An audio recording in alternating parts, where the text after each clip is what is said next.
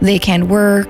You know, they are in chronic pain. Yeah. They they can't have a relationship because they can't have a sex life. They are they have infertility problems. They're Mm-hmm. going through IVF. They can't have a baby, and and all these really awful things.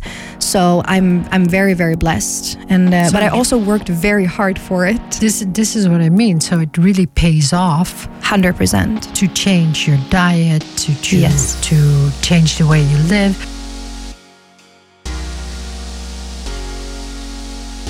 Je luistert naar Love on Air, het programma over leven en liefde.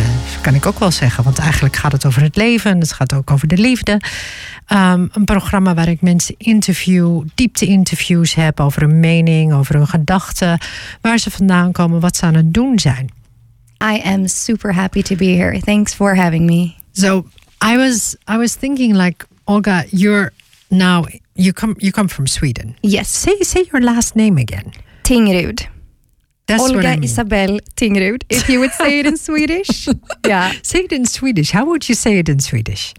Sorry. Would you say it in Swedish also like that? Yeah. Olga Isabel Tingrud. Ting Tingrud. Tingrud. Yeah. In English, it would be Tingrud, I yeah, guess. Yeah. Tingrud. Yeah. maybe Yeah. that's but that's that sounds also interesting. Yeah. But you you live in Haarlem Yes, I do. Since and also years. already for a long time. Uh, yeah, since a few years, I live in, in Haarlem city center. Why Yeah. did you ever come to Holland? That's a very good question I ask myself too. No, I uh, No, you love no, it I love it. I really love it. No, but as as most Swedish girls, I guess I fell in love with a Dutch man. He stole my heart. So yeah, that's how I ended up here. Okay, so And uh, we chose Haarlem instead of Amsterdam because it was more Dutch, more quiet, nicer. Hmm. Yeah. Oh, and I can I can understand that. I think most of the people choose Haarlem because of it's so nice. Yeah, so, it is. uh, it is. Yeah. Yeah. And of course, you have the ocean, the beach. So yeah, I really love Haarlem. Yeah, that is that is nice. And but you you are here, and I think you have a lot of expat friends also. Yes, I do. Yeah. Because how do you get connected with them then? Um, good question. A lot of it is social media and friends through friends. And of course, Yeah. I've studied here because I've been here now for a while. So I've done a few educations and then meeting people through people. And it is a really large expat community in the Netherlands in general. Mm-hmm. So even in the smaller villages, you find a lot of expats. Yeah. And of course, Amsterdam is huge, you know, with the, with the university and everything. So it's a lot and, of people. And would you would you say that it's easy for? Um, I mean, uh, how is it in Sweden? I don't know. Do you have a lot of expats in Sweden? Uh, yeah, I think we do as well. But Also. here, yeah, but it's different because Sweden is such a big country. Uh, so of course you have a lot of expats in Stockholm, Gothenburg, Malmö, the the bigger cities. And if you go to the smaller villages, I don't think you would have as many expats as you would have here.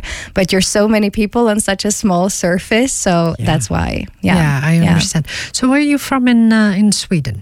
I'm originally from Gothenburg, born and raised. I grew up in the West Coast. Yes. Um, yeah, I grew up in a suburb right outside of Gothenburg on a hill, on a mountain. yeah, and then I also lived a few years in Stockholm. But if you would ask Swedish people, they would say I'm from the West Coast. You could clearly hear it on my accent. oh, so your accent is also then different. Yes. Yeah. So Yeah. you can really hear if you're from Gothenburg oh, or, oh, or definitely. Stockholm. Oh, Okay. definitely. But it's the same as here if you hear somebody from Amsterdam, Rotterdam, or The Hague. Yeah, you know, that- you there have is different a accents. difference. Yeah, you, Yeah. you you can really hear a difference. Yeah. And it's so funny that it that even with such a small, I mean, we're talking about The Hague, maybe 50 kilometers. I know. I you know. not even I think. Yeah. And there's already a difference. Yeah. But did you know that they say that uh, the people from Haarlem sp- speak the best Dutch? Yes, I have. Okay, I won't say it. yes, I have. I think Everybody this is what this is- everybody. yeah, it's like the you. correct the correct Dutch. Like this is how you should say it. Listen to Yes. the people here. Did you ever try to learn Dutch? Uh, actually, well, no. I want to say yes, but no, not really. Um, yeah, with my ex-boyfriend, we spoke spoke uh, English. I study in English. I work in English. My life is ninety nine percent English, and of course, a lot of expat friends. But now I really feel like I want to learn it just to feel more integrated. you know, in, in because society. do you feel that there is a difference because you cannot speak the language? Well, because it I mean, seems so I try. easy. Yeah, I try to speak a little bit like in the grocery store, or if I'm, you know, being polite to people and you know to make them think I speak Dutch. I'm very good at that. But yeah, it is a language barrier. I think with young people in, you know, in in our age, Mm-hmm. that uh, it's it's really easy because everybody speaks English, and here people are really keen on speaking English. If you go to other countries like Germany and France, you know, they don't even try. And They here people are try. almost happy. They're like, "Oh yes, I can practice my English with you. That's so nice." Yes, and it's exactly. just people are really international in the Netherlands. So Yeah. yeah. Yeah, So but I definitely want to learn it because I also want to, you know, learn more about the culture and you know, there's certain things that you just don't pick up on if you don't speak the language. Yeah, I understand. Yeah, and it's cool. I want to have it on my resume and say like, "Hey, you know, I speak fluent Dutch." Oh my god. Languages God. are Yeah, cool. That's that's It's so good brain funny. gymnastic. Keeps you uh, keeps you fresh. No, it, it, what I like about it is, you know, like with every language I speak, is like, for example, if you would go to South Africa, you could basically understand them. Yeah. It that's Yeah. that's with Dutch. That's a very Yeah. easy uh, easy thing. Could I also understand um, German and Belgian, Flemish people through Dutch? Yeah, Flemish. Yeah, of course, Yeah. that's almost the same. They, Yeah. They use a little bit of small differences. Different accent, yeah. right? Yeah. And but you, it's funny that you say German because a lot of Dutch people do not speak German. Mm-hmm. I speak fluently German yeah. because it's so. For me, it's so um, close by, close Yeah. to. Uh, close to the Dutch language. Mm-hmm. Yeah. So, yeah, that's kind of funny that you say that because a lot of my friends refuse to learn German. Oh, really? It's still like the war thing. Oh, oh, wow. Yeah, of course. I mean, they yeah. got that from Yeah. their parents and everything. Yeah, but that's what I mean. Like, I mean, when you are, you know, in in in my age, like we we don't we don't have that background. You know what I mean? We don't But think about that. so Parents and you know, Oh, I mean, my friends have not never been No. to war Oh, that's or something. the the only thing is then you would have very old friends, Yes. But the, the the thing is that they still have this sentiment yeah. which is given from there. But Mm-hmm. maybe not everybody, but uh, there is still this thing for with Germans. Yeah. They do, but they on the other hand, I think Dutch people like German people also.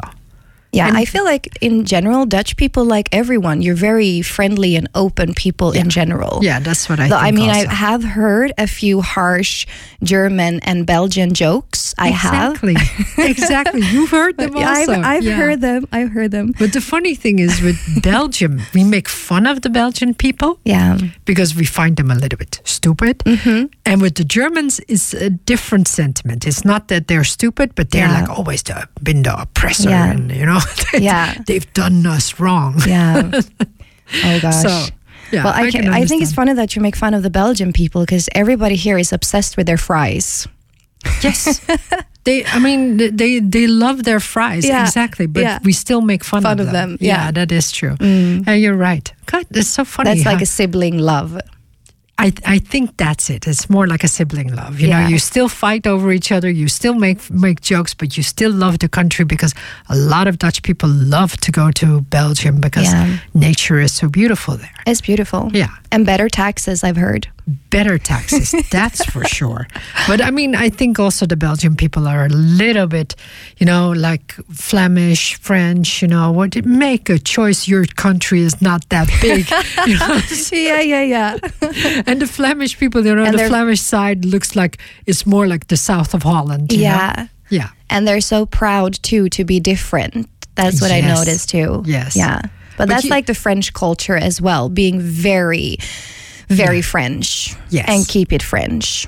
Yes. Yeah, Yeah. I think the French have this, yeah, it's a different sentiment again. It's so, the French are so all, already for ages Yeah. so proud of their culture. Yeah. I think the Dutch don't have that that much in that same way. Yeah. But let me let me ask you another question. You know, Mm. you're you're from Sweden and um, born and raised there, and because the Dutch people love to look at Swedish people and their culture, Yeah, you really do. yeah, and- Yeah. and there is something that we would like to be more with the. You know, Mm-hmm. we don't like to be German, No. we don't like to be Belgium, but we love to be Swedish. We would love to be Yeah. Nor, uh, how do you say it? Nor, nor, Scandinavian, Scandinavian. Nordic. Yes, uh, that's the best More way. Yeah, Norway. You know, all those kind of countries we would love to be because there is something about the culture, the Swedish culture, that is. I, I think it's even better than Norway because Norway is is also a little bit harsher, mm-hmm. and the Swedish people. I think are also very, very nice. They're a bit distant, but they're very nice. Oh, well, thank you very much, Handan. I think so too.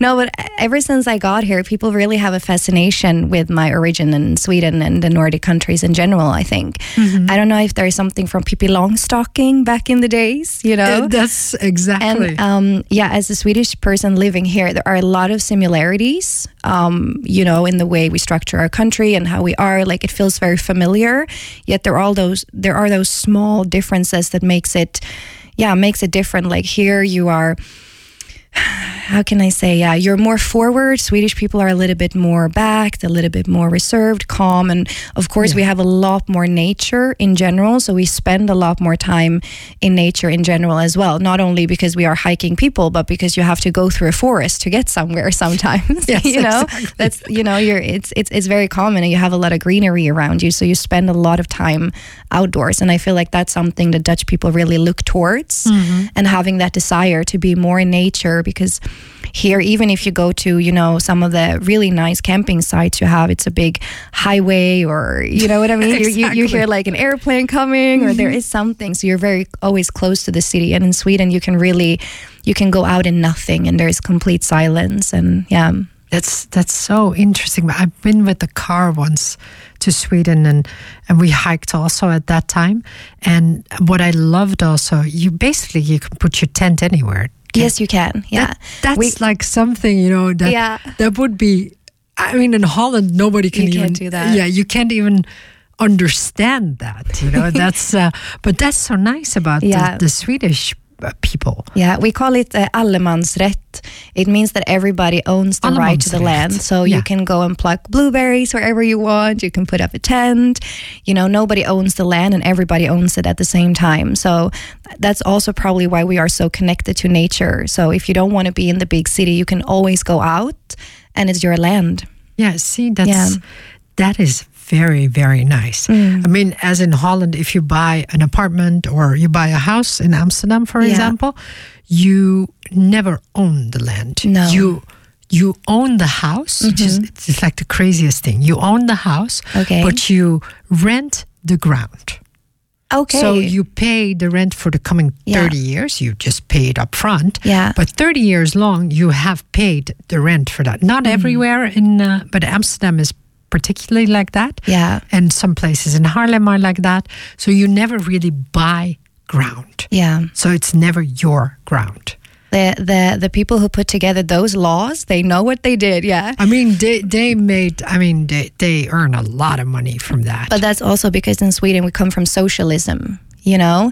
So it's the community and, you know, everybody owns the land. It's just a different kind of mindset that's just engraved in our culture and who we are. socialism is a little bit further because I would say Holland is very socialist also Yeah. comparing to other countries.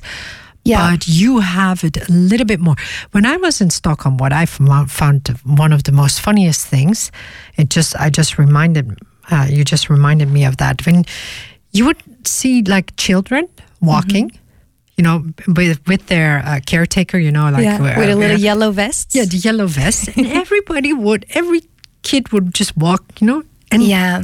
and they would all all do what the teacher would say. Yeah. and I was looking at it, so I'm sitting there, I'm thinking like, none of these kids is walking the other way. No. and Yeah. and I found that so interesting. Yeah. because I think in Holland there's um, there's this rebel kind of idea inside or Mm-hmm. Yeah. something. So you always have like these kids who are doing something different, or I mean, and, and they want you to walk in that line.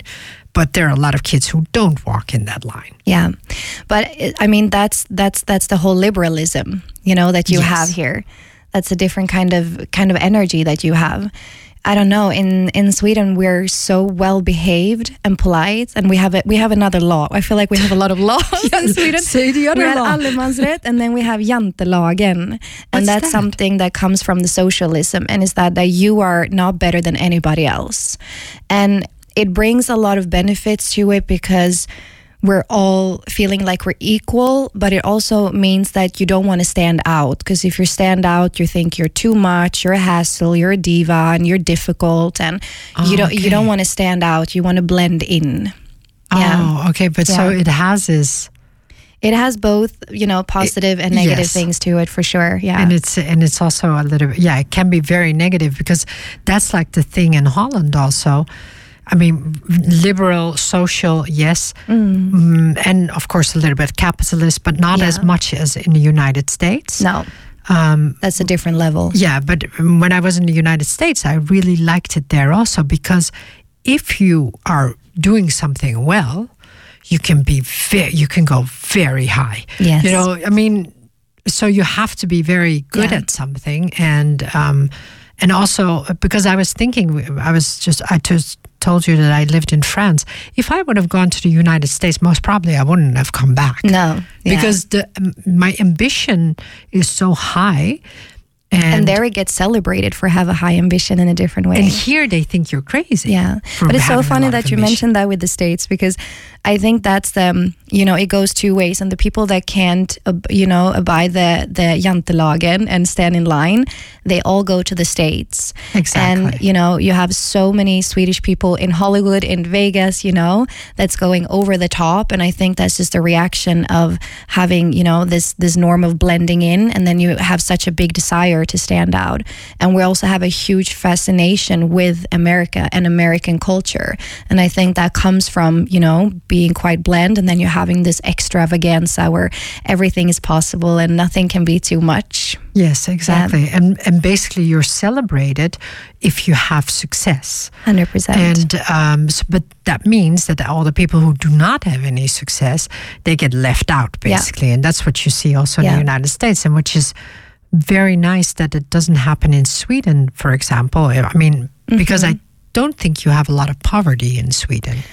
Unfortunately, we are getting more poverty because of the um, refugees coming, and you know, as as many countries were challenging um, or challenged to take care of these people and integrate them in society, and, and it's a journey, you know, how to Yeah. handle a large amount of people and integrating them, and you know, learning them language and everything, and that takes time. So, unfortunately, I think we are also getting more poverty, you know, because our suburbs are growing and more Yeah. people are coming. Um, so yeah, I do think we have that as well, but we have a very good system in helping people at the bottom as well, you know, and and just small things like our minimum minimum wage of working is much higher than other countries. So you can, you know, work full time at a fast food chain or as a cleaner somewhere and you're going to make a decent pay. You don't have to have three jobs, you know. Um, so that's a that's- different thing too that we want to protect. I'm Yeah. speaking like I am doing it, but our Swedish government, we, we have that ideal when we like to protect the the vulnerable and the weaker people. But like any countries, Sweden is also going more towards capitalism, you Yes, know, because that's in yeah. general where where the world is going. Yes. So it's something that, uh, yeah, the, the the left politicians have to fight for to keep that. Yeah, because Yeah. the, the the on the other hand, you want to keep the socialist. Because when when I was there, also I.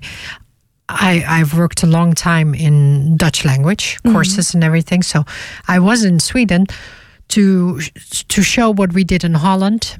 Oh, yes, I remember. um, Yeah. and and to see what they did there, and Mm-hmm. um, the amounts of people are much um, much smaller Yeah. in Sweden. Yeah. So uh, it's it's a very different way of talking with people from uh, other backgrounds. Yeah.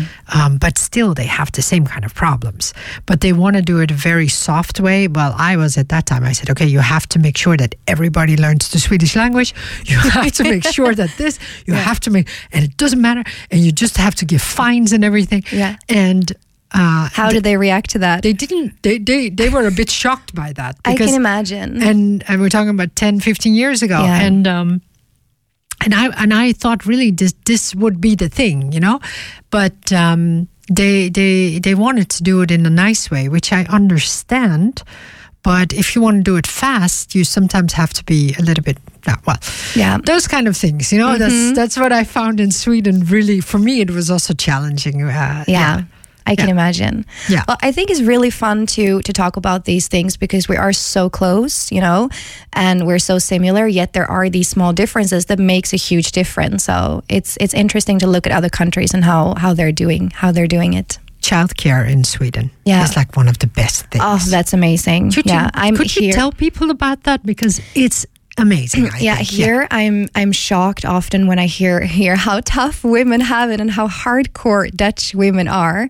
Um, no, you in, see those women on the bicycles. It's unbelievable. I really mad respect front, every woman in, in this country with a child. like I think you're you're so tough. You're so cool. No, but in um, in Sweden, of course, we have um, our our healthcare system is is very um, well thought out, very well planned out, mm-hmm. and already during the pregnancy, you go to your midwife. I mean, I don't have any children, so I'm not an expert in this. Just want to say this, but from what I know from my friends and family, you go to the midwife um, once a week already throughout your whole pregnancy, mm-hmm. and then usually somewhere half along your pregnancy, you're allowed to stop you know, because you don't want to stress the baby and stress your body during the pregnancy. Of course, you can work up to your due date if if that's your thing, if, if you that, want to. Yeah, but you, you can yeah. also, you know, stop. And then you have uh, let me think. I think it's 21 months after the baby is born. 21 months. Mo- so that means that's almost like, two years. That's almost yeah, and that you're going to split up the two parents then, uh, or one parent, Perfect. depending on you know how you are you know, so raising you can, the child. You could say like, okay, the husband stays at, or I mean, the father of the the, the child stays at home for like nine months, yes, and, or a year. Mm-hmm. That's like incredible. Yeah. And an average I mean, guys, age, men get in Holland. I think now it was three days, but now I think they get two weeks. I, I heard that too. It was in the summer. A client of mine, she was going to have a baby in September, and she's like, "I'm so happy. You know, my partner can be home for two weeks." And I thought, wow, like an average age for a child to start kindergarten in Sweden is one and a half year. Mm. And then maybe you go, you know, one or two days a week, three days a week, and then you use those leftover days, you know, that the, the maternity and paternity leave.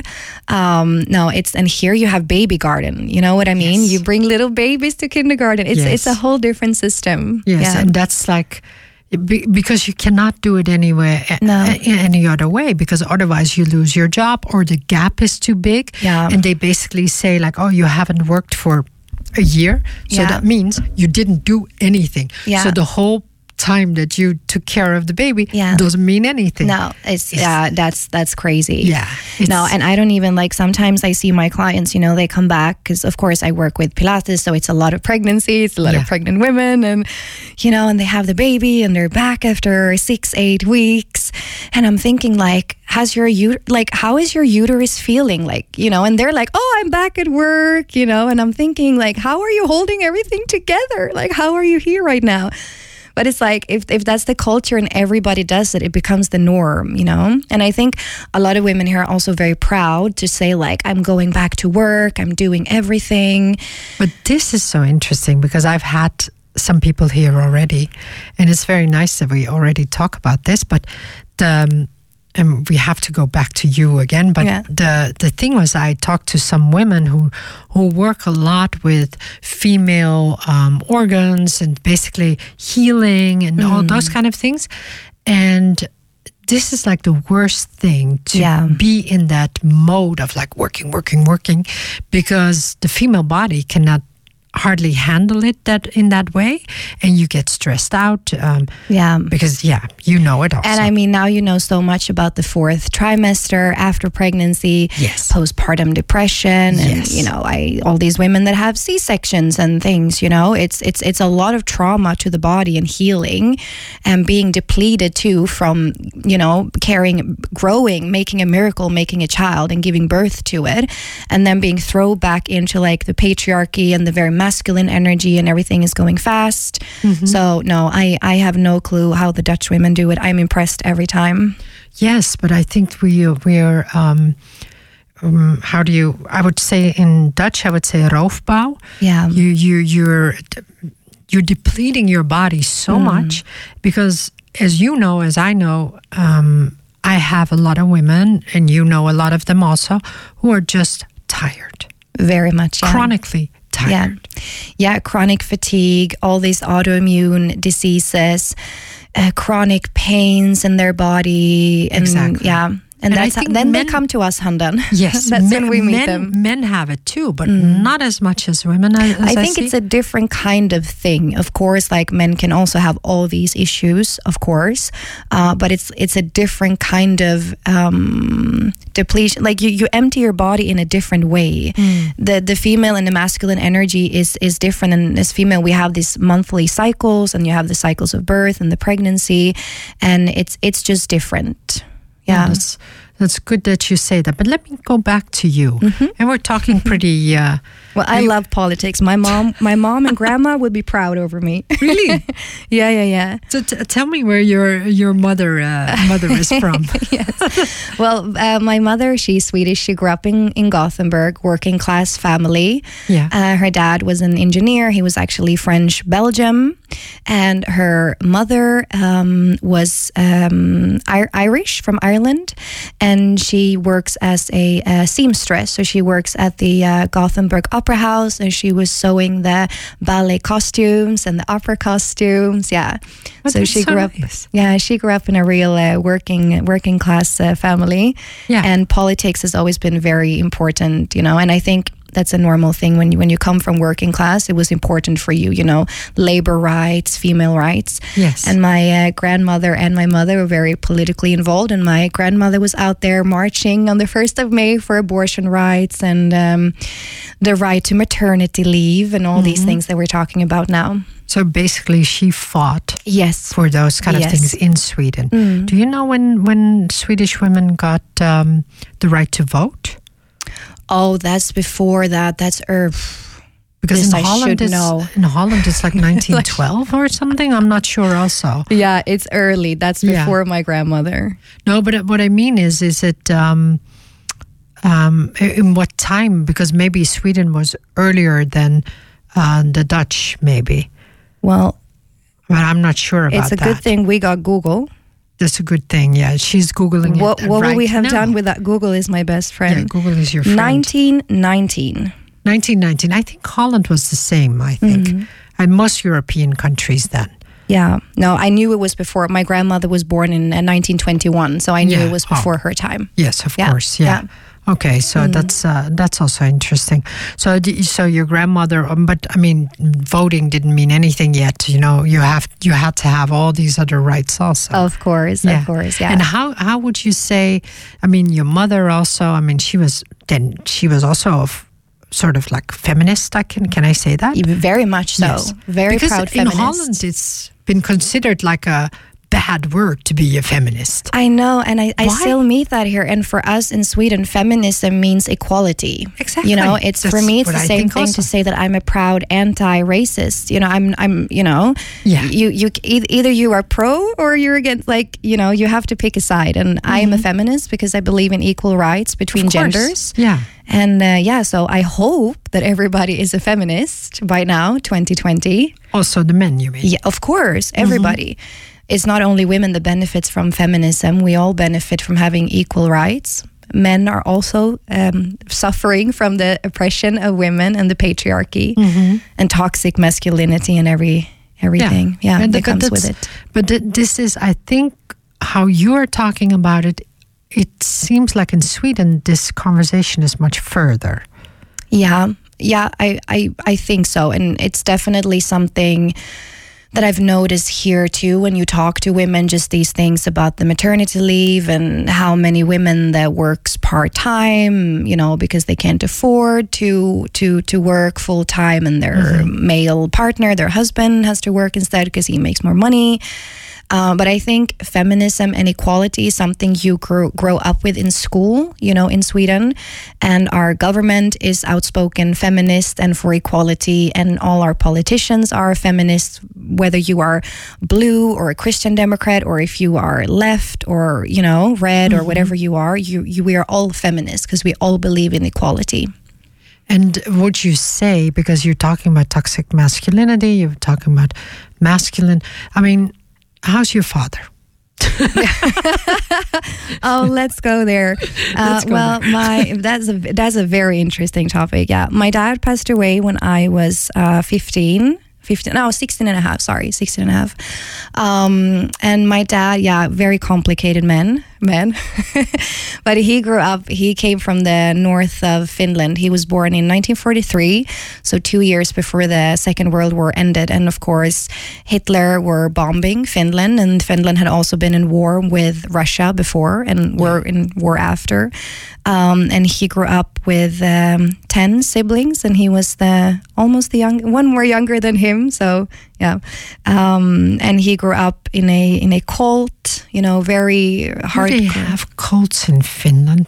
Yes, we have a lot of Christianity and and um, quite hardcore Christianity, and especially up in the north. Because it's so secluded? Why why is that? Well, I. Th- if I'm going to be honest with it, I think it was needed once upon a time because we were Vikings and a lot of that behavior has still stuck. It's a lot of, you know, fighting and uh, cheating and stealing, and it was but quite is a it- rough behavior. So I think that's that's how it got that- established. Is it like that also in like the north of?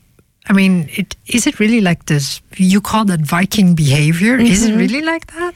Well, I mean, not not anymore as much, of course, but the further up you go north in Scandinavia in general, the people are tougher because you Yes. live in a tougher climate, and it goes down in generations because they worked, they work the land. You know, they have their forests, their trees, their reindeers, their hunting and their fishing. So they're very, you know, they're they're living in a much harsher climate than in mm-hmm. Gothenburg and Stockholm with juice bars and yoga classes. You know, it's it's it's a different climate. Yeah. Yeah. Yeah, I can understand, but it's it's so funny to hear that you had these cults there in Yeah. Mm-hmm. in in the northern country, you know? Yeah. Because it it seems so far away to have like Yeah. Christian cults. Yeah, and I I think But, yeah, I mean, I know too, it from the United States, like in Mm. the middle of the United States and everything. There's a lot of these kind of weird cults also, and but to see them in Sweden, it's Mm. uh, yeah. Yeah, but you have you have I I mean you have quite a few of those churches, you know, like the Jehovah's. We have the Mormons as well, and then You of course we have the Mormons? Yeah. yeah. I think you have them here also, but not that much. Yeah. No, we have them, but of course, then they've grown a little bit their own way in Sweden. So it's not exactly as it is in, in, in the States. But I think another thing as well is that not a lot of people know that, but in Scandinavia, we of course have indigenous people, just Yes, like you have native people in Yeah. America. We have native uh, Scandinavians. And up until to this day, it's still very much a conflict about who owns the land. And once upon a time, the church was very, very strong. And it was a very clear line between the indigenous people and the Swedish people. And the church wanted the Swedish people to be Christian because, of course, the indigenous people, they believed in spirits and they treated nature and land in a completely different way. And they mm-hmm. believed that nobody owns the land. And that, of course, was a problem with the, with the government at that time because the government wants to own the land. Yes. So I think also that's that's why it became even stronger in certain areas because they really wanted to make a difference that we are not like them, you know. So we have very strict rules to make sure that we look different, behave different, and our whole system is different than them, you know, to create a barrier. Okay. So a lot Because of it comes from that. The indigenous is also very interesting because um, because I've when I lived in France, I I met like this Swedish girl Yeah. who was really dark, Mm-hmm. Yeah. dark hair, dark eyes, Yeah. and I was like, "You, how can you be Swedish?" Yeah. And then she said, "No, I'm half indigenous." Yeah. I was like, "Oh, of course, that's of course a, a, a It's, it's one of the questions I get Yeah. really often too. Like, how can you have more darker hair and your your facial features are different? You're not the Yeah. typical and Scandinavian, and you're shorter as well, and you you know, and and that is is because of that. Because my dad, eh, his heritage was indigenous, and he was indigenous as well. Um, but in that time. You did not want to be indigenous because you were then, you know, You haunted by the different. government. Yeah, yeah. And um, you have you have different kinds of people in both Norway, Sweden, and Finland and Russia. And uh, in Finland, you have a couple of different indigenous tribes, and the one that my dad belonged to, they chose to go more with the church to kind of distance themselves from the other tribes because they wanted to fit in more and be mm. more a part of of Finland as a country and not be an outsider in, instead. And even even when my dad came to to Sweden he never said where he came from. He never said anything that he was indigenous, and he he changed his surname to Tingrud because he didn't want to have his original uh, surname either. And he worked away his accent so nobody would hear he was from Finland. And he did everything he could to kind of erase that out of history because at that time of course, first you have the you know the the the the, the local wars in, in, in Finland and Sweden between the different tribes, and then you have between all the tribes and the government and the the so-called real Finnish and real Swedish people, and then on top of that you have the Second World War coming, mm-hmm. and how Hitler were going after the indigenous people as well, measuring their skulls, their noses, keeping mm. tracks, you know, and they were next in line to be sent you know, to the camps. Yes. So for a very, very long time, my dad really lived with that fear of anybody finding out that he was indigenous and that's where he came from. I never even went back with him because he was so it was so important for him that I was going to grow up Swedish. You know? So he really wanted to protect you yeah. from that. Yeah. Yeah. Yeah, I and understand. I can understand it because yeah. if I look today at other young indigenous people that live up in the north, they still have to fight for their rights and people shoot their reindeers and they set fire to things and the government they want to open these mines you know instead on the lands because of course there is a lot of richness and minerals in these lands because mm. they've been protected so um, it's still uh, it's still very much a conflict going on that's still a fight because when I was in the United States, I, I talked to a lot of indigenous people there also. Yeah. And um, went to the organizations there, and it was always funny to me because um, because I'm not Dutch Dutch, you know. Mm-hmm. So I when I was there, I in my first in my mind I was thinking like, oh, they they have to do as the Americans do, basically, and and then I thought, no, it's their land. Yeah, and and they said we don't we don't need to have a passport. We belong to this country. Yeah. They need to have a passport to get out of that the, the, the places where they put them. Yeah. And they need a passport to to travel in mm. the united states. Yeah. And while it's their country it's their country it's yeah. unbelievable you know? So yeah. it's a very um, it felt really i don't know it felt really it really hurt my heart mm. i was like this is like the worst thing that can happen to yeah. people yeah you know to to get you know other people in mm. and they just take over and make you the the the I don't know the alien. How do you say yeah, that? The, yeah. the, the, the other outsider, person. Yeah. yeah, the outsider. Yeah.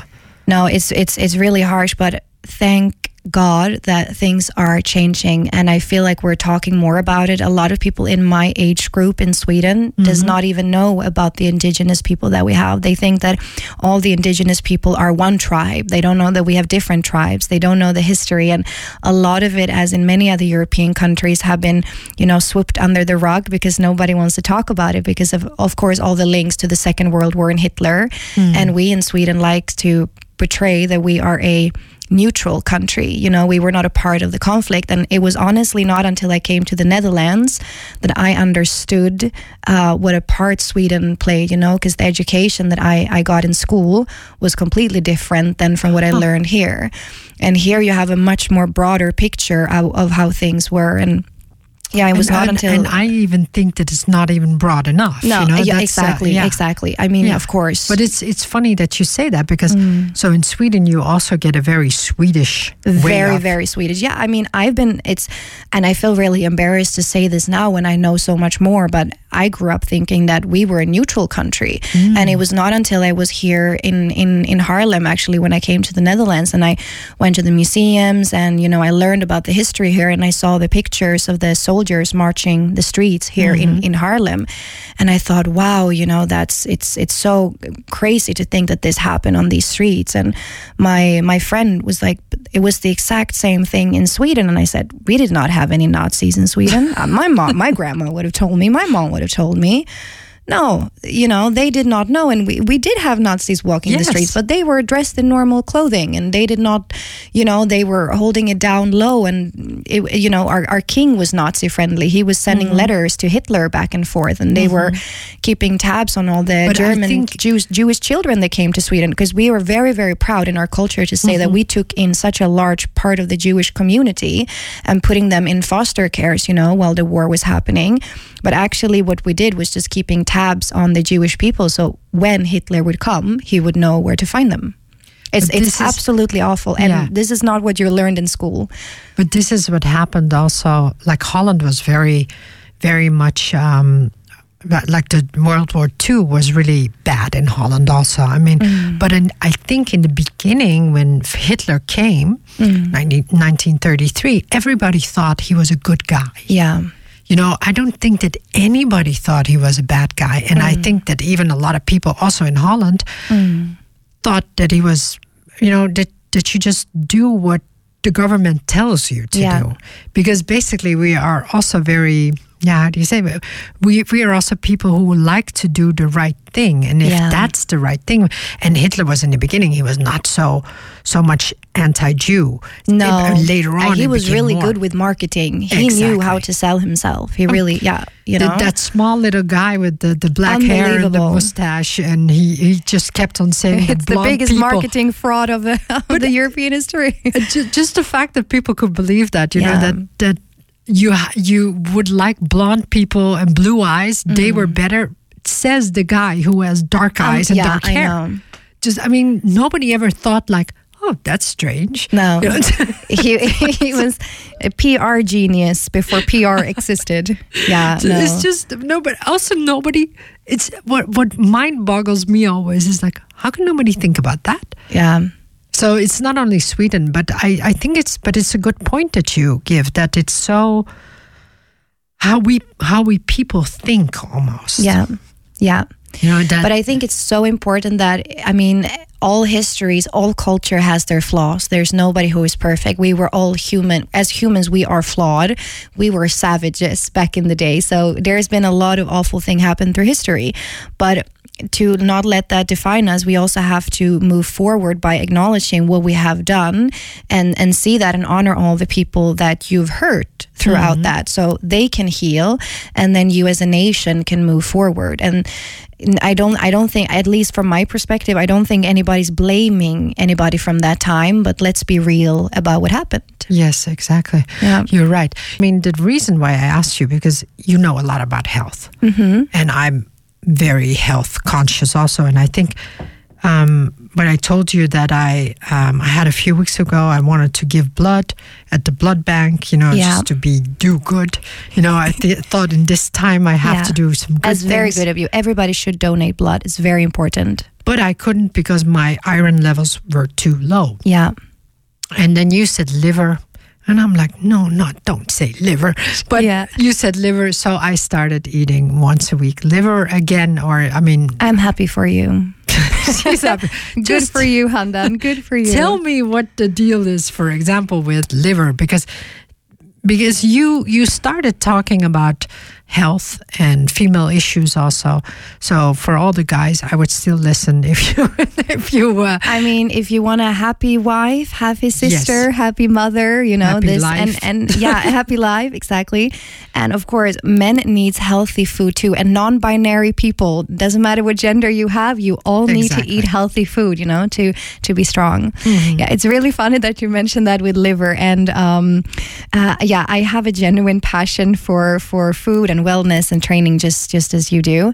Um, and I'm very passionate about liver as well because it was something that I discovered a few a few years ago.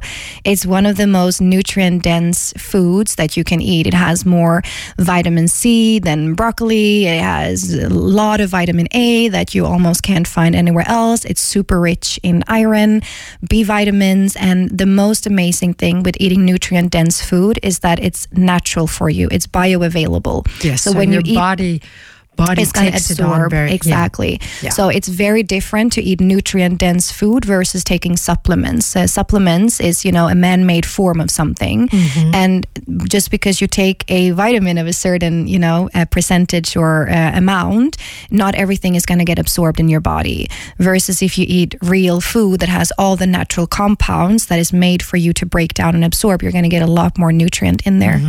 And um, yeah liver is one of those things that i'm quite passionate about because whenever I manage to get somebody to go on liver, they always come back a few months later saying, Wow, if I would have known this, I would have done it a lot earlier. So you really feel better. I hundred percent. It's it's a miracle. Like people always talk about superfoods, you know, these berries from the yeah. Amazonas jungle and these seeds and everything. And if there is one thing that is real superfood, it's a Dutch chicken liver, a beef liver. Go to your local butcher, buy it.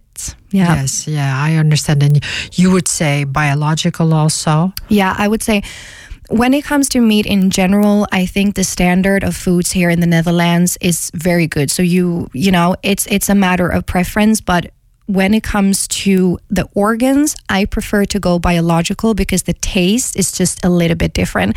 And as you know, Handan, when you're eating chicken liver, it has a very particular taste. So anything you can do to make the um, um, the the the meal more pleasant, you want to do it right. So yeah, I go to the um, the ecological butcher next to EkoPlaza in the city center, and they have amazing chicken liver. Yeah, that's a that's a good thing to know. Mm-hmm. And wha how would you make that liver?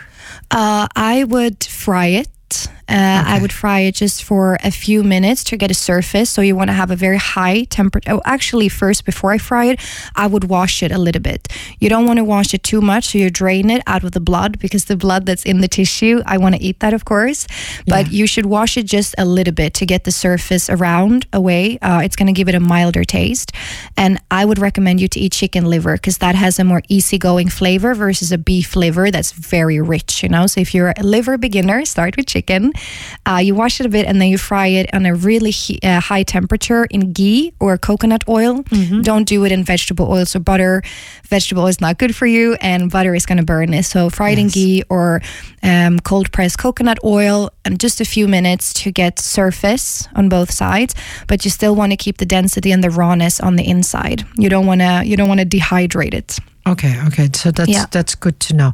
It's and it's so funny because I'm I'm not very much I don't like to eat meat that much, but I'm I'm eating it now, just very very Mm-hmm. Yeah. slowly, just Yeah. seeing how that uh, helps because I never feel tired. But uh, No. what I did find out is that when I I was in Rotterdam Friday and I rented a bike at the station and I started biking. And my friend, she's, I mean, she does HIIT trainings and everything. So she's very buff, you know, she's, Mm-hmm. Yeah. she's a strong lady and she doesn't have that iron deficiency. So she's really fast on that bicycle. And I'm, I'm pretty, I have, I mean, Yeah. I sport a lot also.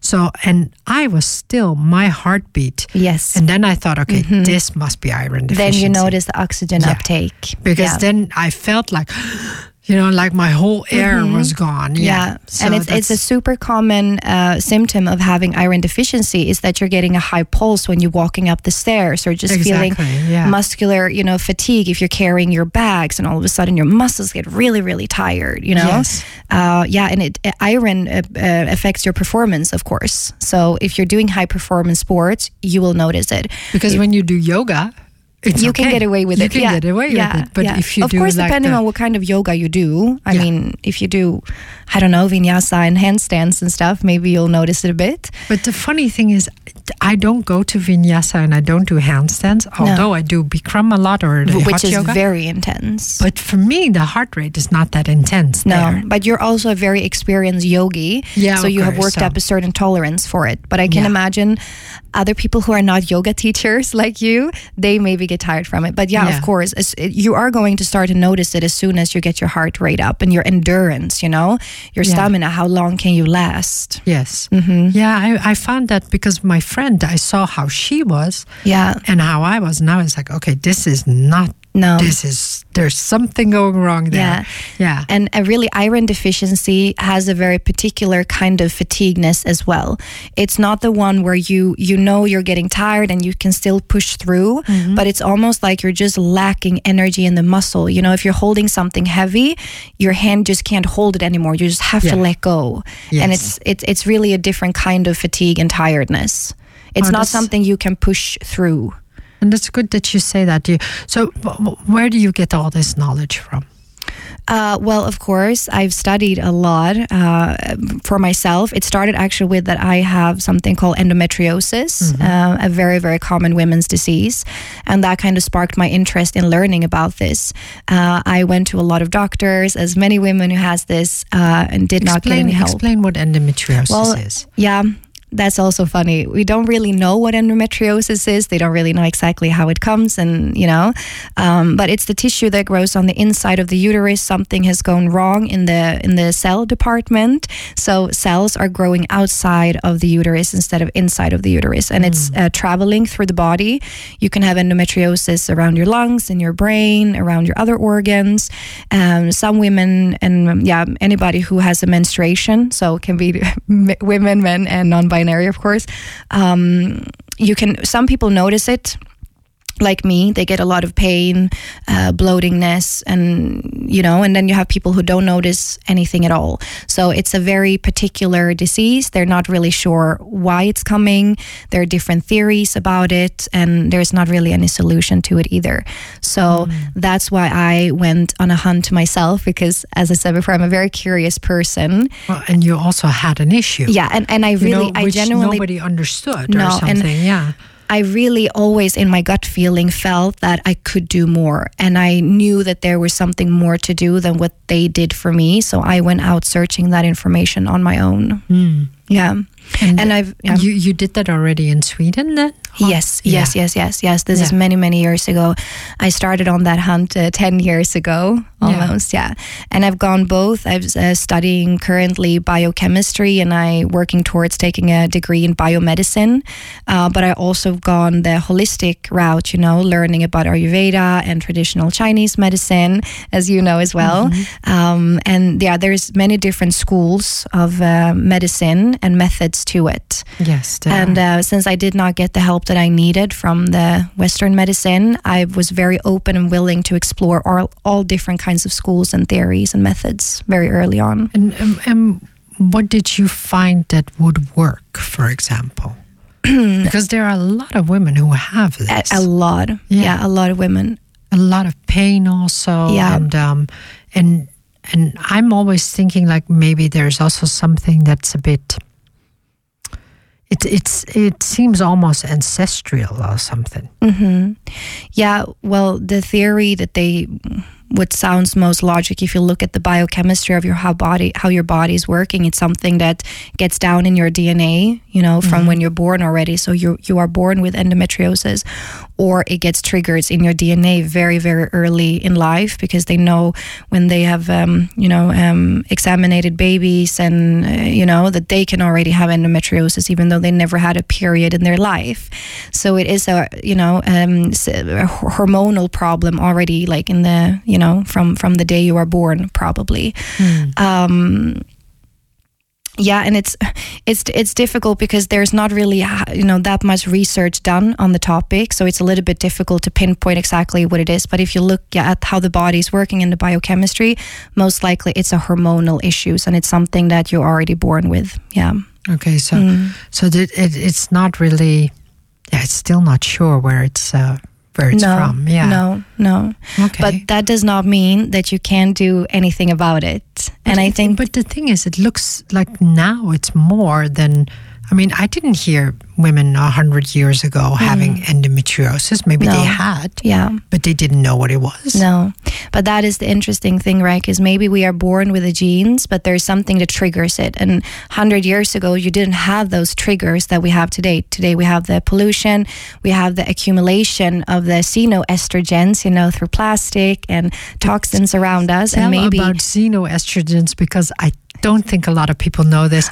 Sometimes when I tell about it, everybody's like, Xenoestrogens, plastics? What do you mean? Yeah. Like, yeah. Well, in in for example, uh, in your perfume, in uh, um, the preservatives, in your um, washing detergents at home, they're all having these hormone disruptors. So when they enter your body, they're going to latch on to the same receptor as your estrogen would, and then in that case, it's you know it's it's taking the receptor over, so it your body is going to see it as a hormone that comes in.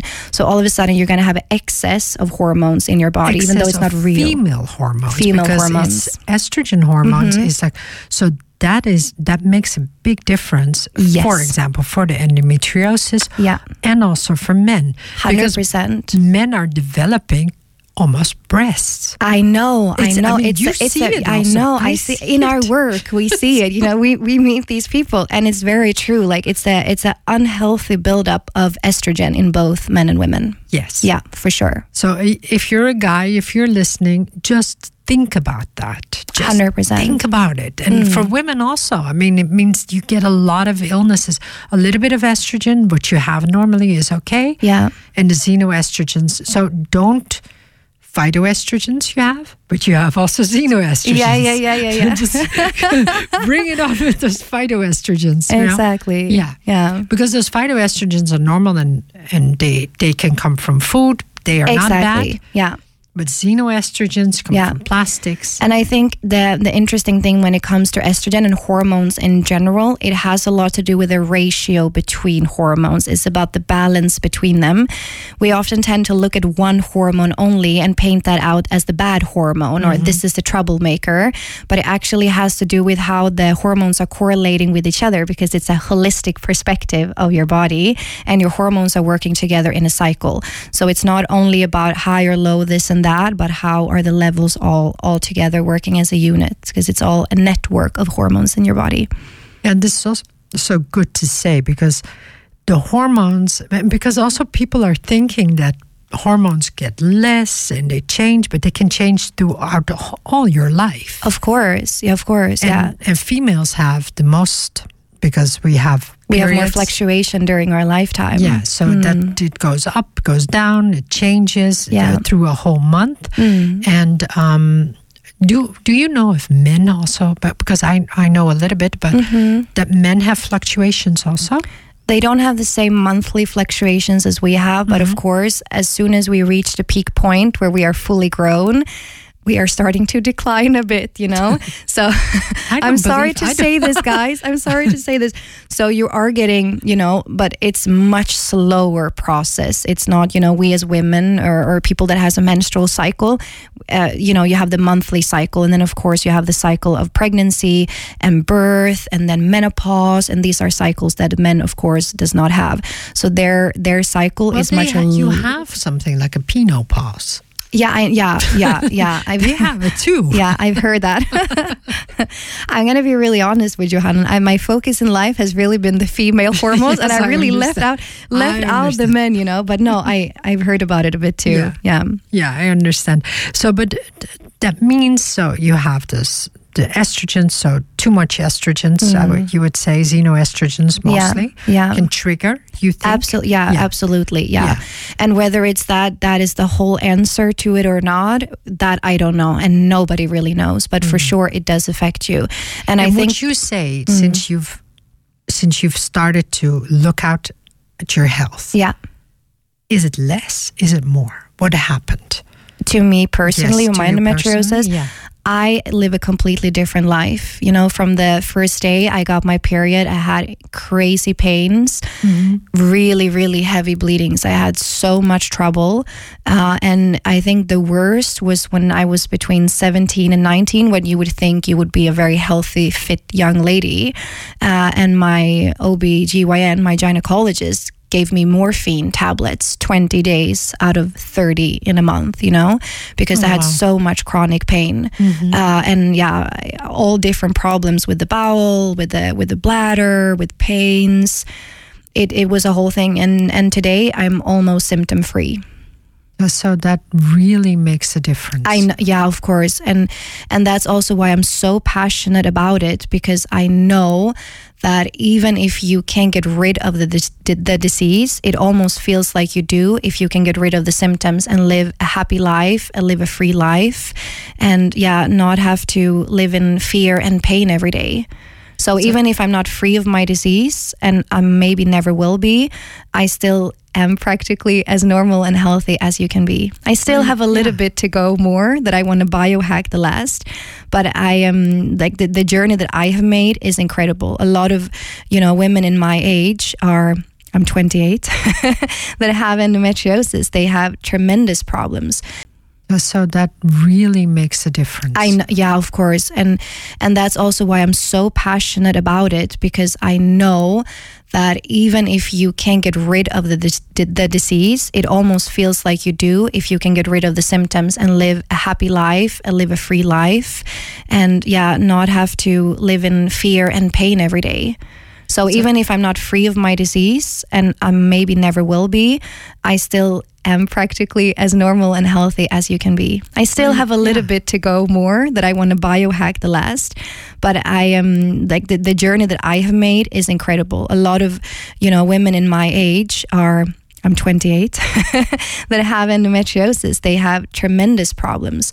They can't work, you know yeah. they are in chronic pain. Yeah. they they can't have a relationship because they can't have a sex life. They are they have infertility problems. They're mm-hmm. going through IVF they can't have a baby and and all these really awful things.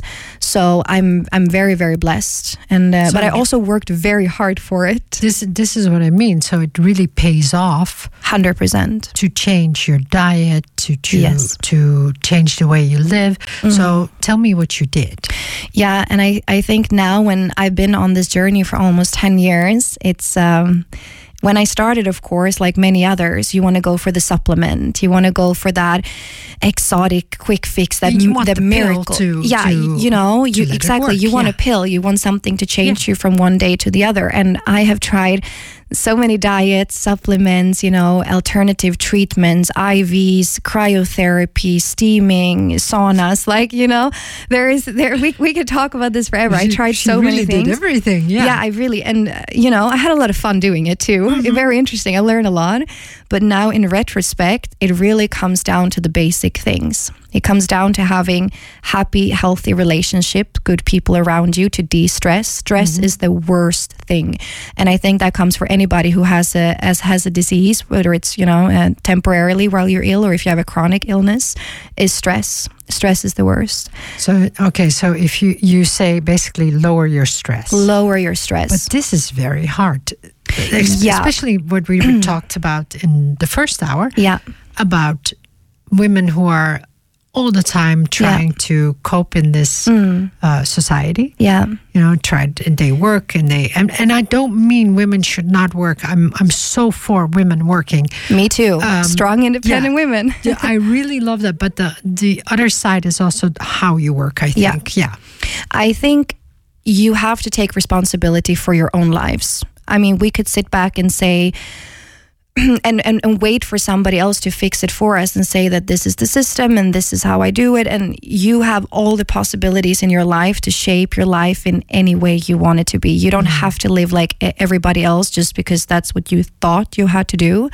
And make conscious decisions. You know, if you have problem with one child after one childbirth, maybe prioritize yourself first before you go and have another child or you know look over your job. Are you really doing what you want to do it's it's okay to change. It's it's okay to say that you started something and it's not working out for you and go a different route in life. Mm-hmm. and i think that's what we really should encouraging yeah. each other to to to um, change in life and say that i started something it doesn't work. Okay let's try something else instead because this these are the things um, what you say take take responsibility for mm. yourself it's this an unpopular opinion to say though because people want to yeah. be saved but you're going to have to save yourself yeah, i mean i can be there and, and, I, and I think women like to be saved also mm. um, and there's also this this idea that we want to that the man still takes kind of care yeah of us mm. which which is perfectly okay mm. But that's not again not taking enough responsibility. No, uh, I I I would encourage people to be a little bit more selfish. You know, I would say women. yeah, be more women selfish. be more selfish. Yeah, women Yeah. be more selfish. Not the men. no men. Not no men. we had enough of that. no, but it's it's it's it's really all these things I'm going to mention now that I think is the most that is important for me. Yeah, and I can see these also in my clients, of course, but. Speaking from experience, of course, first stress. And what is the solution to that? To be more selfish, put up boundaries, cut out toxic people, take more time for myself, be more unapologetic about my body and not putting everybody else in front of me, putting myself first. And that goes to the second one, which is recovery and doing things that is nourishing your body doing meditation yoga nidra um, i don't know going and taking a magnesium bath doing things for yourself that are active recovery So that means that that you really take time for you. yes yes And this put is your also, put yourself in the first room you know self-love self-care and this is also something that a lot of women have a lot of trouble with. Mm. Yeah. but how how how can you expect your body to heal if you don't make room for healing you can't heal if you're running you have to sit still you have to you know calm down But this is the whole thing because when women calm down, their Mm. head keeps on going on. yeah So they say, I'd rather do something because then my head is still. Mm. Yeah. That's that's what I find when, for example, people start doing yoga nidra. Mm. A lot of people cannot um, relax, even not for like No. maybe half an hour. Even. it's a skill it's really people keep on turning, Yeah. changing, can't do it, can't do this, can't Mm-hmm. do that. They but if you give them a class where they box and they have to do a lot of um how do you say that uh, body work basically Yeah, then it's then, easier. then they then Yeah. they find that okay because then they're forced to be in a meditative state yeah but i think you know this is going to come down to it again. Responsibility for yourself yeah? You have to look at the whole picture of your whole life. It's of course you're not going to be able to lay down for an hour and, and meditate all of a sudden if the rest of your day has been complete chaos. You know you have to set yourself up with a good start and implement small routines throughout the whole day. From what food are you choosing to eat you know? When do you put your workouts? Are you working out? What hours are you sleeping do you go to bed on the right time all those things are also stressing you so sometimes I think it's so easy to dismiss. Uh, also, because a lot of you know doctors are male, and I think that's why it happened too. That they are easily to dismiss women as our our minds are so busy and we can't turn them off. No, but it's because we're being you know forced into a system that isn't created for the female body and the female mind. And if you're filling yourself up with stressful food, stressful activities, and stressful people during the day, of course you're not going to be able to lay down. So it's it's a whole process. It's a whole process. It's not just that meditation class. You need to implement rest and recovery throughout the whole day. This is this is good that you said. What is your? I don't want to. I'm already afraid to cough. Oh, I feel perfectly safe here with the shield in between us. I'm good. yeah, that is true. Um, but if you, what would your morning routine be? Because you say take time for yourself, and I know you have a very good morning routine. I my morning routine is holy for me and it's something that I worked up over the years and I want to say I live by myself now. I don't have children, so I obviously have a lot of time as well. Yes. Um, but I have a short version and a long version. That's also something that I worked up over the years that uh, even the mornings when I'm really stressed, or not, I'm not stressed, but I'm in a hurry. I have somewhere Yes. to be early in the morning. I have to teach a client at 6:30. I also have a short morning routine, so I'm already two steps ahead planning what do I do that morning when I don't have a lot of time. But in general, what it is is that I always set my alarm alarm to the same time, and it's five zero zero. That's usually when I go up. 5 a.m. 5 a.m. in the morning. Yeah. Yes. If I'm sleeping in, maybe 5:30. uh, and then I sit up in my bed and I write down my dreams. I do dream journaling the first thing um, because during the night my brain is processing everything that happened the day before. and it can be quite hefty things you know working with people and hearing life stories. And of course now during the corona crisis always hearing these news and you know the statistics and everything it, it's a lot that your mind has to process. So i already want to start my morning by de-stressing. So i write down all my dreams in a journal I write down what I am grateful for today, what I'm looking forward to, and I also write down how I am feeling, trying to put my feelings into as many words, you know, to describe it in as many words as possible. So instead of having my feeling being something abstract, it starts to make more sense, you know, the state I'm in. And then I go up and then I do some uh, naked uh, shaking in the living room. I do active. She does uh, naked shaking. Oh my god! with the with the with the curtains closed, um, and then I do uh, active meditation. So it's a way of it's a Kundalini meditation actually from Osho. I don't know Yeah. if you're familiar with him. Of. Yeah, We- yeah, of course. Of course. Uh, so I put on music and I shake. You know, I also a way to de-stress. You're starting to wake your body up, your fascia, your joints, the muscles, starting the lymphatic system, which of course is our, our sewer system, our cleaning system. So I can get rid of all those xenoestrogens that I've been inhaling in the pollution during the day before. So I go shaking. And then after shaking, it's about maybe 10, 15 minutes. And when I've been jumping around, and I'm sweaty, I sit down and I do my breath work. Okay. And I would also say the breath work has been one of the key components to de stress and to lower inflammation overall in my body. Oh, Because, wow. um, yeah, I, you know, well, well, I was what in that kind search. of breath work do you do? It depends a lot on how my body is feeling, Mm-hmm. but I would say taking long, deep breaths is step one. And then, of course, depending on what what time of the year we are, I do different pranayama, so different yoga techniques. So if it's in in the summer, I would do pranayamas that naturally is cooling for the body, and in the winter, maybe I do things that are energizing and heating me up from the inside. Okay. Okay. But a, a lot of the focus that I have is on the nervous system. So to calm the body down and get out of that fight or flight mode to lower my stress hormones mm. already.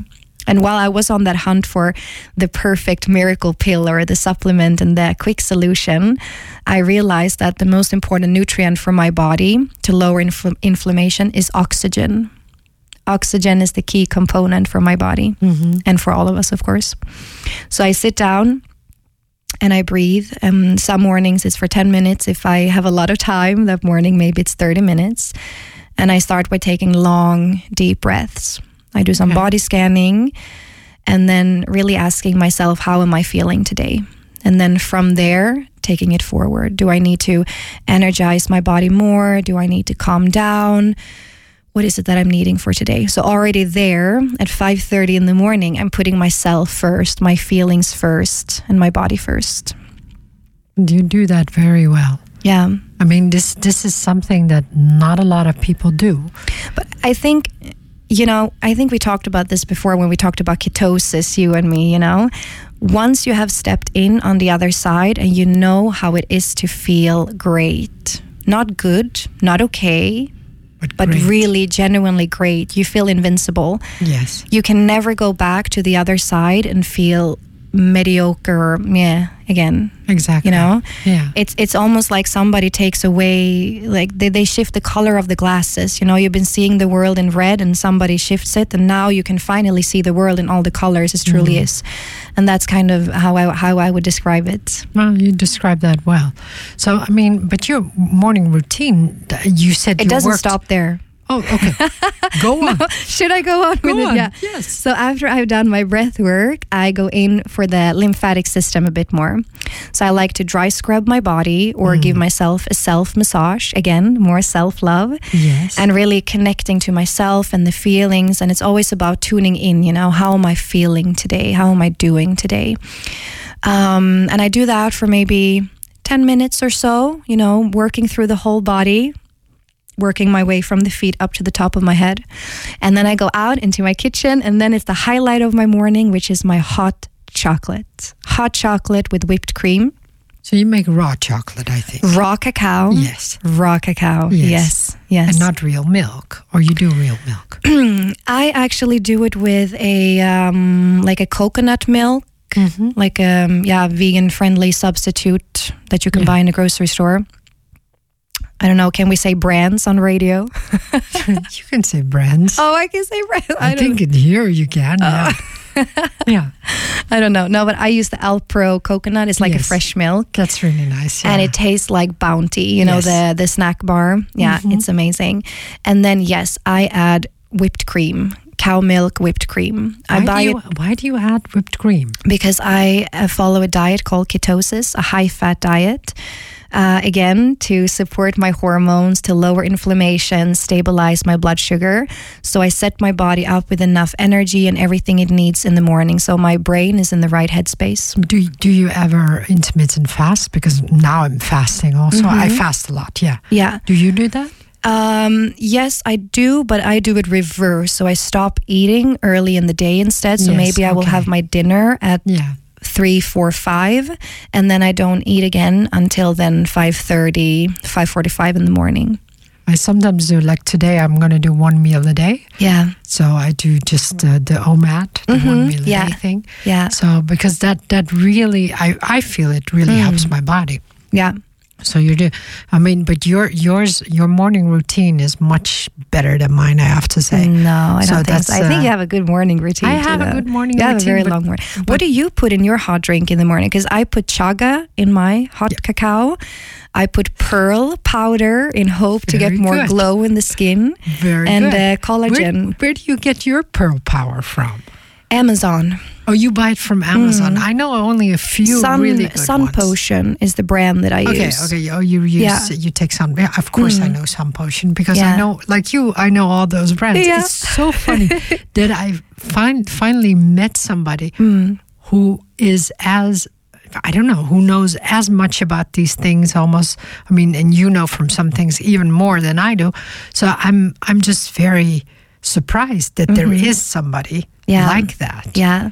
I feel the exact same with you. I'm like, it's so nice to have somebody to relate to, and you know a lot of things that I don't know about Because that I am really learning about. So Because when we talk, it's so Mm. easy. Because when you say pearl powder, I think you know it. Yeah, because a lot of people wouldn't even know it. No, it's it's grinded down pearls basically, and they are very they have a high bioavailability for zinc, magnesium, and uh, yeah, it's um, It's, very Chinese also Yeah, to yeah, do that. yeah, yeah. Mm-hmm. A lot of Chinese women take that for nice and beautiful skin. yeah. Yes, Yeah, very right. And of yeah. course, we can say it, it is. I, I do take it to get glowing skin, but of course, glowing skin and healthy hair is a sign of a healthy inside. So that's how I see it. So if I look good on the outside, I also look good on the inside of my body, which is Yes, important for I me. Think, and I think you do that well.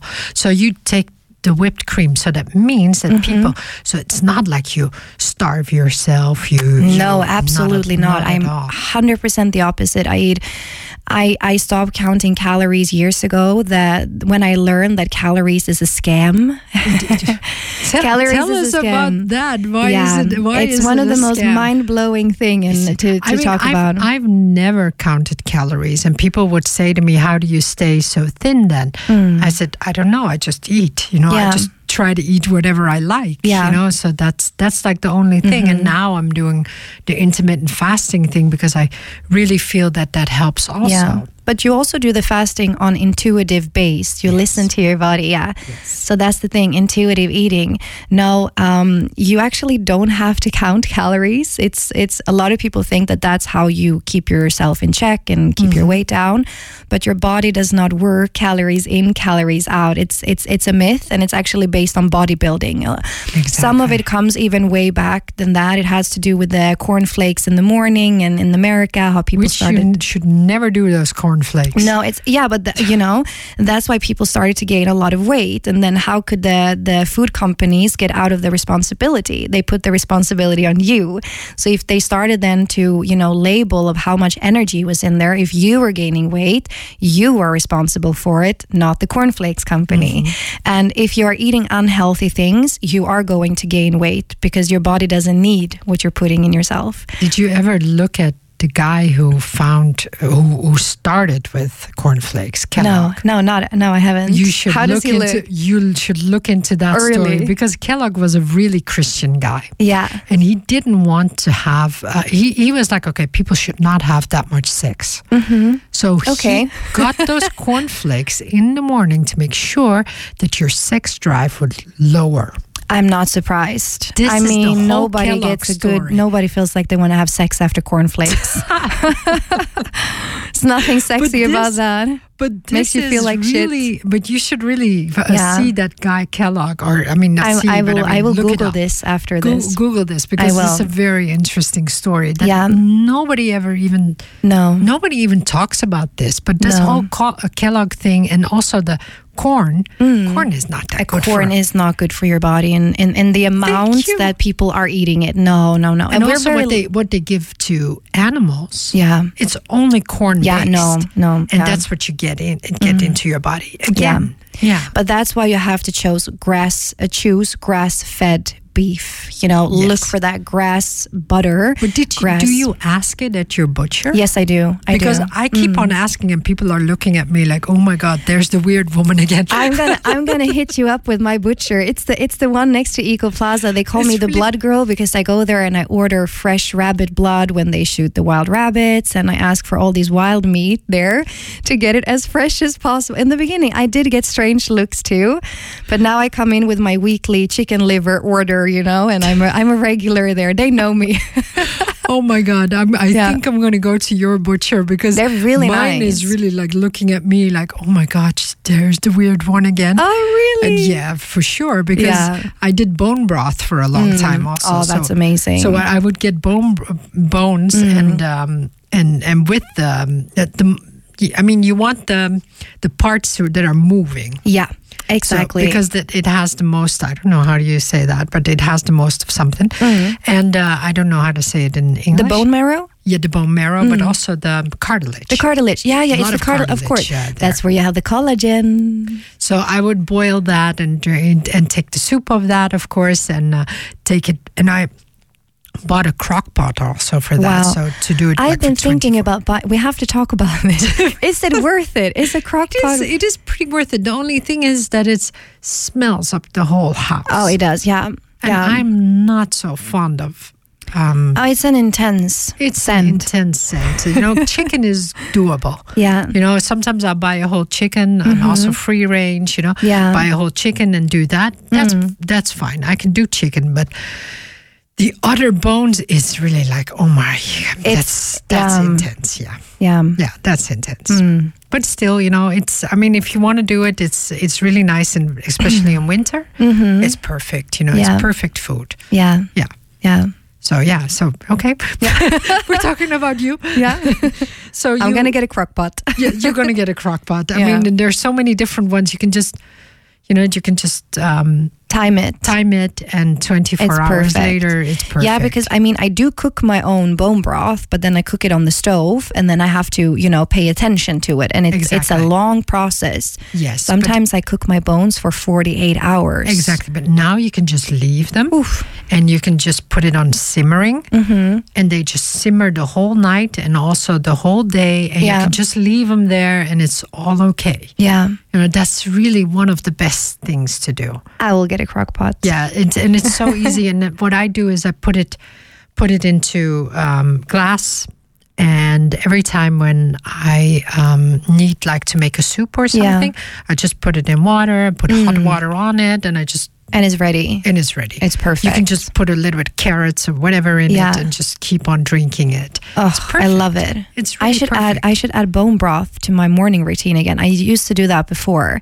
It's really healing for the gut to start with that. perfect for the gut. Yeah. Yeah. So I think you're uh, yeah, I Yeah. think you're doing that one right. And and bone broth is very high in fat again. If we're going to go back to the calories and that whole thing, um, because your your weight gain and like weight loss and weight gain is re- regulated by your metabolism, and your metabolism is regulated by hormones. So Yes. it's not because of the food that goes in and out of your body; it's how your body takes the food that you're taking in, and that has a few different aspects. Of course, you have the gut bacteria, how your stomach is handling it, but also how it affects your other hormones, like, for example, your blood sugar, you know? Um, so, counting calories is not the most important thing if you want to have a healthy weight. You want to look at how your body is responding to the food that you're eating. Yeah, and th- this is also very good. But basically, you're saying that food is your medicine. 100%. Food is your medicine. And I, I know Hip- Hippocrates, Hippocrates, mm-hmm. how do you yeah. call that? He would say, like, your food is medicine. And he was right. But we still do not believe it. Yeah. Because people will say to me, it's like, you know, when somebody has something, I, w- I will ask, like, well, what kind of things you eat? And they will say, they will sometimes get really angry with me and say, mm. like, it's not about my food. It's something that I have. Yeah. has nothing to do with food. Mm-hmm. People really say that. Yeah, I, and of course, like I, you know, w- what I do mainly because, of course, I work then with hormone optimizing nutrition and training. So I have a lot of clients that come to me for nutrition. Uh, I, I've on purposely cut them down a bit and started to work more with training than nutrition because it is such a challenge and it's you have to have such a long perspective of helping somebody with food because food is so much more. Like for me who have this passion and you too we can easily try chicken liver and try these things and we can go fasting and we can go without food you mm-hmm. know we will try it mm-hmm. But it's it's a big change for people to do that and food is so psychological it cultural it has to do with your upbringing your But, I emotional mean, self It's, it's not from one day to another. No, I'm- no, no. I It's mean, a like you, process. Mm. you, you're already ten years busy with this. Me too. I'm and still growing every day. still growing every day, and and also the. um, you cannot fast for 24 hours right away. no I mean, no you you will feel really bad when you do Hundred that. yeah. You know, it's a, But but that's again that comes down to like the priorities and taking it back to basic. And I know it's such a working with health and fitness. It's such an unsexy thing to say to people that the thing that you need to do is to de-stress. You need to go to bed early. You need to sleep all the hours. You need to go up in the morning and exercise, and you need to eat your vegetables. You know what I mean? That's that's like But, the I mean, most important thing that will that heal. Sexy. We Yeah. make it sexy. I, I swear we should make it sexy. Yeah. Because this is like Well, it is. It should be sexy because it works, and you will feel very sexy. This is what I mean. And all the people that I know, because a friend of mine, she loves to bake cookies and Yeah. things. And she always says to me, I drink wine, I eat my cookies, and I eat my cake. And I'm like, okay, you can do whatever you want. Yeah. You know, I mean, there's no, but there is this way of people, how people say it. I mean, I don't know if you have that, Yeah. but people say it to you like, you're the weirdo, mm. and I'm doing normal stuff. I know. This, Yeah, yeah. Like so strange. Yeah, but I think you know it's. You have to have balls, you know what I mean, or as we should say, you have to have strong pussy. Exactly. You have to, to have be strong pussy able for that. to yeah. say that like these things that I'm doing is not working for me and I have to be willing to try something else. But I think it's if if you're you have to be committed to do something, not interested. You have to really genuinely want something. And I said this to you. My, dad taught me taught me this quote when I was very young, and he said, Olga, Isabel, you can't force greatness onto people. There is a lot of mediocre people in the world, Exactly. and they are happy living mediocre lives. And you can't you can't force greatness on people. They have to want greatness. Well, they have to know that they're able to also be great because That's how I tricked them into doing it with Yeah. chicken liver and uh, whipped cream, you know, Exactly. and l- lurking them in on the dark side of healthy foods. And, and once the that dark cur- side of the dark side of healthy you know, foods. I mean, people. that's how they see Yeah. it. They think, you know, like you're saying, they think what we're doing is the unnormal and what they're doing is the, which I understand because if you go to the grocery store, that is the norm. Our health section is the little one in the corner with the Exactly. special food next to the cat food, you know, between the toilet paper. Yes. It's not the first when you when you walk in, you know. That's the pepper note and and the and the, and the And the- cakes yeah, and the cakes and all that and the beer. But that's Which is all fun and great too, but you know, no, but it's also. I mean, it's a way to make us eat more, spend more. Of Um, course. yeah, and it's, marketing. It's all marketing. It's back yeah. to the Kellogg's guy Yeah. again. It's all about marketing. Yeah. And- And, and, it's an uh, industry that makes money. Uh, enormous you know. amounts of money. Yeah. Yeah.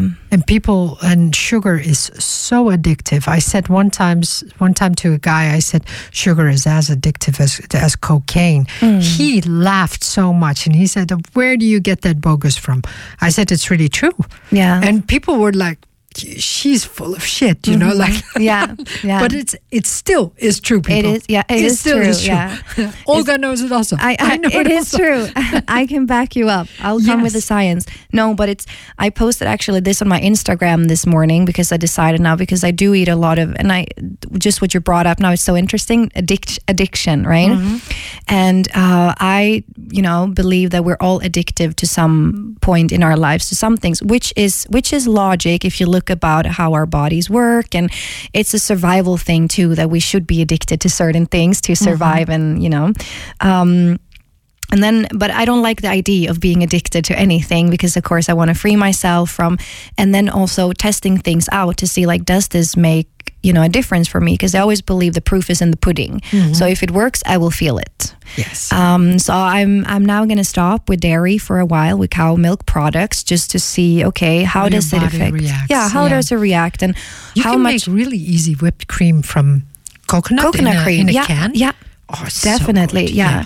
but then i posted that on my on my instagram and then i said like yeah it's it's you know it's so addictive that even i had the urge now to go and buy a yogurt because i know that i'm going to stop eating you know Exactly. e- eating dairy and then Yeah. it, it actually like um, one of the compounds in in in milk is casein it's a way of protein Yes. and that latch on to the same receptors as heroin does so you know it it, it- it has an addictive thing to it and if you ask So people who the are really Dutch into people- cheese All the Dutch people with their cheese. with their exactly. cheese. Casein and it's one of the most difficult thing to make people stop eating cheese and it can really be a thing people binge eat you know And it's just- in, in, in pure fear that i'm going to take their cheese from them in their diet they go home and they eat so much cheese instead And just but just think there is this you have cows, you have A1 cows and A2 cows. Mm. exactly yes, but I mean now we're going really deep now into we're it. going deep into it this is the good stuff But does but that means basically the other cows who do Mm. not have casein, yeah that is the milk basically that you want to buy. And there's Yes. Mm. one brand that is sold in the normal uh, supermarket, and people find it really strange to buy that. the one. raw milk It's not the raw milk, but it's um, the, there's these A2 cows. This, Yeah. um, do they have buffalo, this in the grocery store buffalo? Buffalo, uh, yeah. oh okay It's yeah yeah, yeah. Buff- Buffalo. But I can also, um, I Because I order it from the other side of the Netherlands. There is an amazing farm on the other side of the Netherlands, and yeah, in in Eindhoven they have one at the Okay. A2 yeah, also. Yeah, hmm that's Cool. that's one that. But do you order it raw then? Sorry. Do you uh, order raw milk? Well, no. Well, I, li- order I butter. like to drink raw. I raw order milk. butter from them because Yeah. Mm-hmm. I don't. I don't drink milk. I, I d- because of preference. I don't like milk. Yeah, Um, but when I was there, I did buy um, whipped raw cream. milk. Raw milk is completely different. Yeah, it's it's a completely different It's very flavor. different, um, yeah. And if people don't know, uh, it's it's unprocessed milk. Yes, Yeah. Mm. unprocessed, unheated, unpasteurized, not beaten The to death. pasteurization is uh, is yeah exactly. Yeah, It's Yeah. real milk. It's it's real authentic milk. how Yeah. it should be. but you. I mean, if you can get buffalo milk. Mm. Because that's the next thing that I want to go to. Yeah. Because buffalo milk does not have the casein. Casein, yeah. Yeah. hmm So that's Maybe I should get in on that. See, I'm learning new things as You- well. Really? Yeah. I mean, this and I- buffalo milk. You know, buffalo mozzarella. yeah, yeah, of course, of course. I mean, that's like th- that's what people should buy because Yeah. that has less casein. Yeah. For years, I didn't eat any cow milk at all. I only ate sheep and goat milk. Mm, sheep, Mostly, I do like kefir, you can, you know, Yeah. that you can buy also in the health stores. You know, sheep and goat myself. kefir. Kefir. Yeah, Yeah, yeah, it's really easy. It is actually. I should. I should do that one too. I did it before. It's just like a process. I do so one many things. process. You know, it's done. but I love it. yes, I, right now, I'm fermenting kimchi and uh, kombucha at home. You know, it's a I whole. Uh, love kimchi. it's Yeah, a whole kombucha lab. sometimes, but kimchi. I did ko- kombucha a long time. Yeah, yeah, I re- we really we, we're talking a long time again. I can't imagine. one hour has passed already. I think we. I think we could talk for four more about this. I think we should ask you to come again. I would love to come back. It's really true because Mm. I mean th- these two hours went by like we like we just started almost Yeah. because I asked you things about magnesium. You know things about magnesium, which I, I yeah, we have to talk about magnesium next time. Yeah. because it's so important as a mineral. Yeah. But there's so many other things that we can still talk about. I we need to talk should- about the body, chakras, pilates, fitness, health. There's so much. Mm. Well, Olga,